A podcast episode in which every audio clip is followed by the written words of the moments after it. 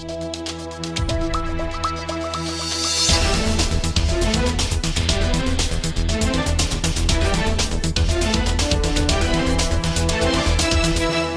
події війни говорить Стратком.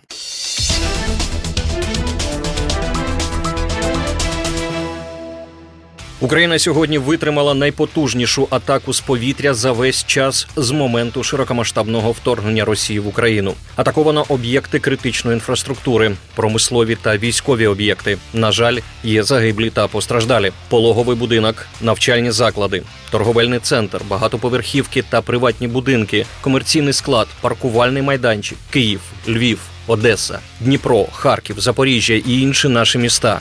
Сьогодні Росія била майже всім, що має у своєму арсеналі. Приблизно 110 ракет було випущено, більшу частину збито. Йдеться в повідомленні президента України Володимира Зеленського, яке закінчується наступними словами: ми обов'язково відповімо терористам на їхні удари, і ми будемо боротися, щоб гарантувати безпеку своїй країні, кожному місту, усьому нашому народу. Російський терор повинен програти, і саме так і буде. За даними національної поліції, станом на 13.00 було відомо про загибель 18 мирних людей. 132 людини отримали поранення. Офісом генерального прокурора були розпочаті кримінальні провадження за фактами вчинення Росією воєнних злочинів. Головнокомандувач збройних сил України генерал Валерій Залужний в своїй заяві виклав хронологію подій. Тож спершу окупанти традиційно атакували шахедами з північного та південно-східного напрямку із подальшим рухом у західному напрямку. Усього було зафіксовано 36 ударних БПЛА шахет 136-131. Близько третьої години ночі ворог підняв у повітря стратегічну авіацію бомбардувальники ту 95 МС. Усього 18 літаків, які вийшли на рубежі пуску близько 6 ранку, і запустили не менше 90 крилатих ракет повітряного базування Х-101, Х-555,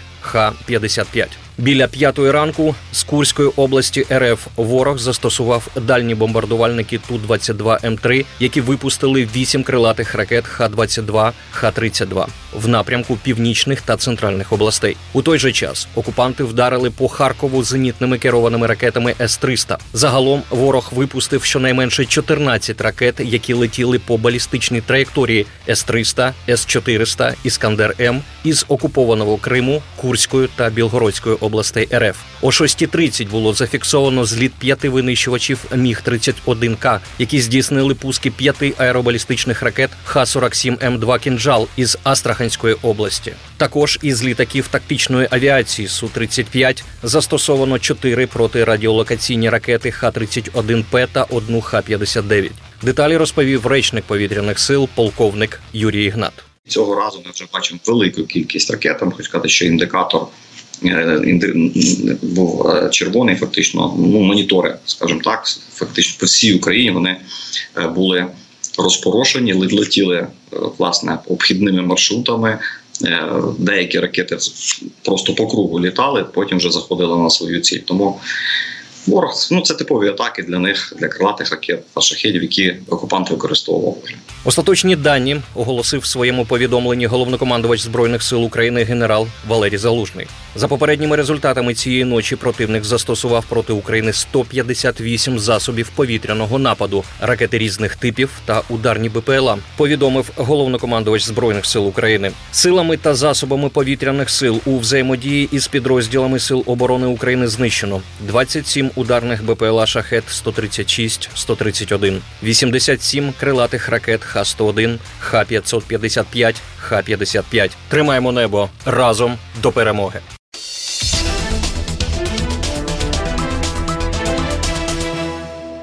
Протягом минулої доби по всій лінії фронту відбулося 53 бойових зіткнення. Силами оборони України ліквідовано зокрема 850 одиниць особового складу, 13 танків, 18 бойових броньованих машин. Підрозділи ракетних військ уразили два райони зосередження особового складу, озброєння та військової техніки, шість складів боєприпасів противника.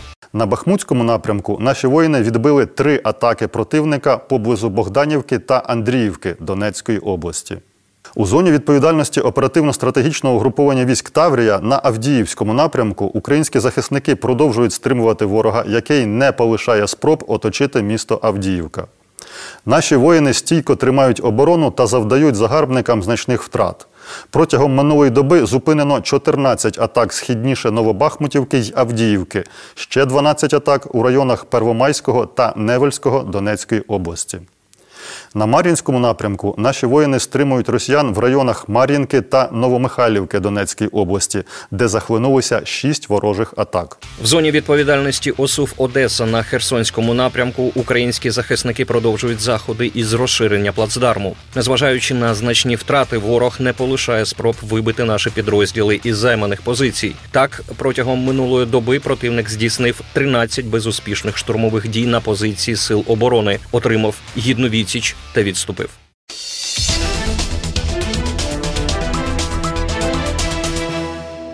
Постійний секретар Міністерства оборони Естонії Кусті Салм вважає, що 2024 рік і для України, і для її партнерів буде виснажливим, але час на боці Києва, а ситуація ставатиме кращою. Про це він заявив у коментарі Newsweek. Нам просто потрібно продовжувати важку роботу. Ми більші та сильніші. У нас є багато інших можливостей вплинути на Путіна. Світ спостерігає, і зрештою світ рівняється на переможця, заявив він. За словами постійного секретаря Міноборони Естонії, проблеми з виробництвом зброї на заході поступово вирішуються. Як наслідок, союзники на шляху досягнення рішення про виготовлення одного мільйона снарядів на рік у Європі та США. Якщо ми будемо виробляти більше зброї, терміни доставки стануть кращими, конкуренція зросте, а ціни стануть привабливішими. Ланцюжки поставок стануть ширшими, і проблему, зрештою, буде вирішено, заявив Кусті Салм, додавши, що українцям необхідно протриматись певний час, доки захід не розширить військове виробництво.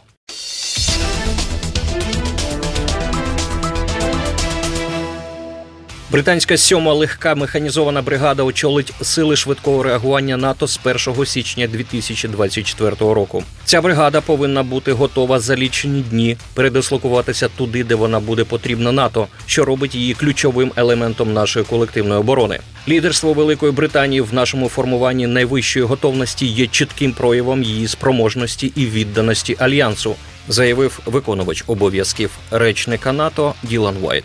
Об'єднані оперативно-тактичні групи НАТО дуже високого рівня готовності були створені після анексії Криму Росією в 2014 році. Уперше для колективної оборони альянсу їх розгорнули після повномасштабного вторгнення РФ в Україну в 2022 році. Керівництво щорічно ротується між членами НАТО. У наступному році Велика Британія змінить Німеччину, яка очолювала сили цьогоріч.